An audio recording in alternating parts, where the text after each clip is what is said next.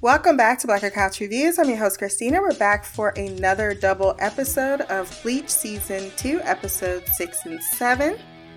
Formation, the Worst Tag, story by Noriyuki Abe, directed by Taguchi Kimura, and written by Masashi Sogo. Release The Death Blow was directed and story by Junya Kashiba, and once again, written by Masashi Sogo. Let's get directly into it. But before we do, wherever you listen to this podcast, Podbean, Stitcher, Apple Podcast, Spotify, wherever good podcasts can be found, go down to the rating section, drop some stars, leave a review. My social media will be there as well. Like, share, subscribe. If you want to send feedback, blackgirlcouch at gmail.com. They finally changed the opening credits. I was used to the one song, now I got another song. I do like the animation, but both credit opening songs just don't do it for me. Despite blowing up if they are separated, each one of our heroes lands separately and safely in different areas of the Seireitei. Of course, Ichigo is paired with Ganju, who saves them in a sand pit. Seppa seems to be one of his consistent go tos before the two of them get back to doing what they do best. I am a god, you dull creature! They are approached by two guards who feel very lucky to engage the Ryokas.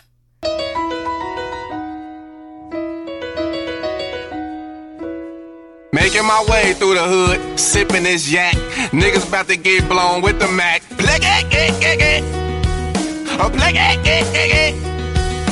Riding around the block with a Glock.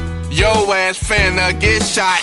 Chad survives due to his robo arm, but now is unsure what he is to do, hiding in the bushes. Yoruichi is able to disappear easily from his attackers and finds being alone a much preferable option. God motherfucking damn, I'm tired of niggas, god damn it. I'm tired of niggas. Them kids only do keep failing him. So he's probably like, I can probably get more shit done if I do it by myself.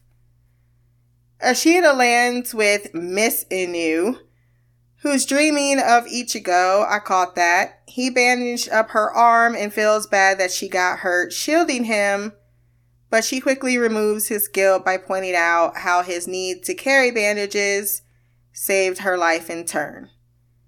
They both leave before a crowd arrives.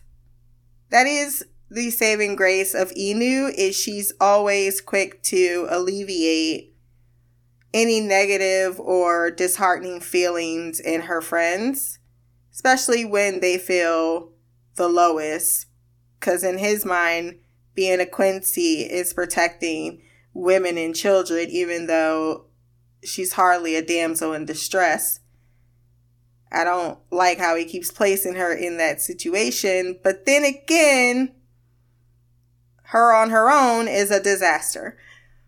While doing his lucky dance, Ganju decides it's a good time to run as their powers are greater than Ichigo, in particular Ganju's. So he figures if you don't do what's best for you, I'm going to do what's best for me. Ichigo doesn't run because he says, What's the point if you're going to catch me? Besides, I'm here to tell you right now, we don't care. Let me tell, right, let me tell you We don't care. the two are well matched, and since he isn't a captain, that makes sense. After they both spill blood, that was the highlight of the episode for me was the transition there when it went completely to red and showing the stark contrast. He wants to be friends with Ichigo, but of course, Ichigo declines.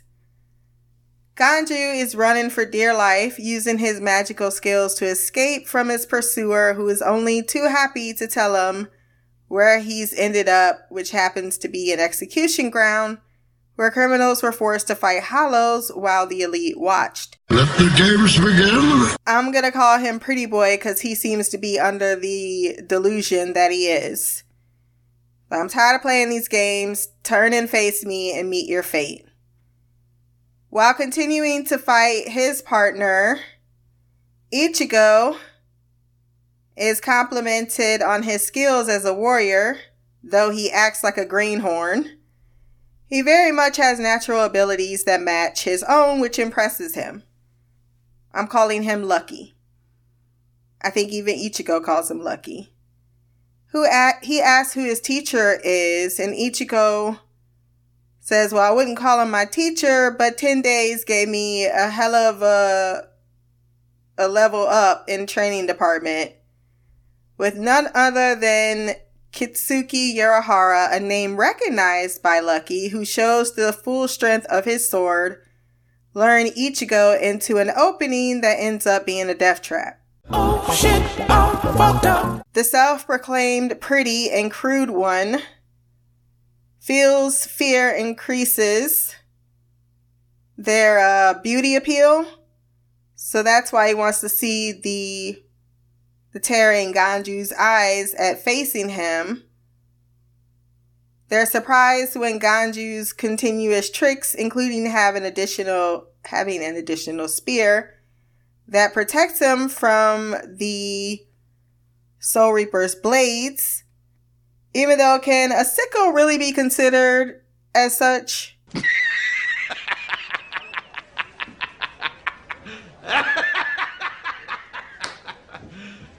You serious? I don't care how many blades came out of it. I I would have laughed right in his face. Like, do you even know what my dude rolled up with? I mean, did you see that type of uh oh, what is the damn Oh, that's gonna bother me.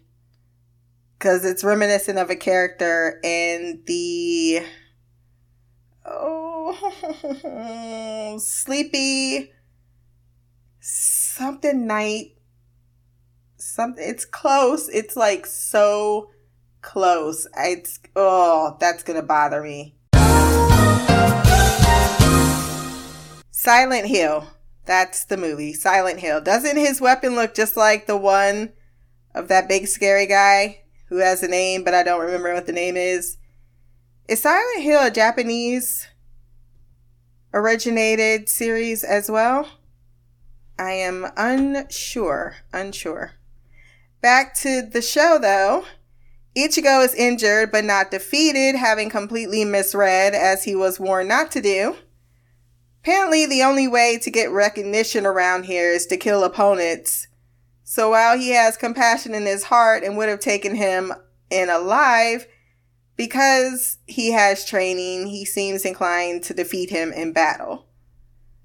Ichigo must have some bandages too somewhere tucked away because he patches himself up before going on the offensive, telling him, You haven't seen my skill yet.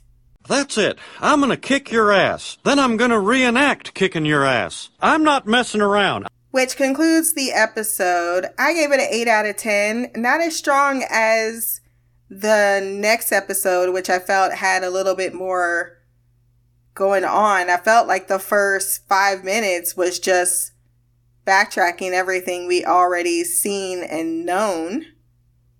There is someone that's chasing Ishida, or at least following Ishida and Inoue, but they didn't present themselves in the following episode like the others did to uh, Ichigo and Ganju. Yoruichi watches the incompetence search commencing and isn't concerned at all because it looks very scattered and not uh, efficient. A servant is told by another member that Rukia has been moved, causing them to become upset. I don't know who this person is, and it didn't reference back to them. And they've done this a few times, at least in the last episode, there are a couple of characters that were just a part of squads and their names are just dropped out of there and there's no there's no uh, further explanation on why this person is upset, why they're friends. Uh, are they just in the same household? How did you not catch her being, you know, told out like that? They're also explained to, re- or told to, not explained to, to report back to their squad, which is number four due to the intrusions. Rukia cannot feel any spiritual energy in her cell, but wonders about the light she saw that morning and if it could possibly be Ichigo. Lucky and Ichigo go for round two, with Ichigo being the one once again on his behind, but finally anticipating his opponent's attack, having snatched off part of his sword. And that is to Ichigo's, um, to his favor, is that he's able to take a lot of the brunt of the assault to learn his opponent's uh, techniques, particularly when they feel like they're showing their all before he unveils the full extent of his power. Ishida tells Inoue to hide when he sees a group of guards ahead.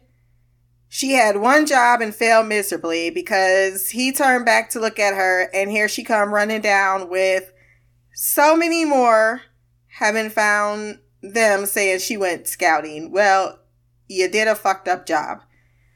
Ishida tries to play the gentleman once again, saying, I'll have to fight. She's like, I can too. But he primarily wants her to get away so that he can be the hero.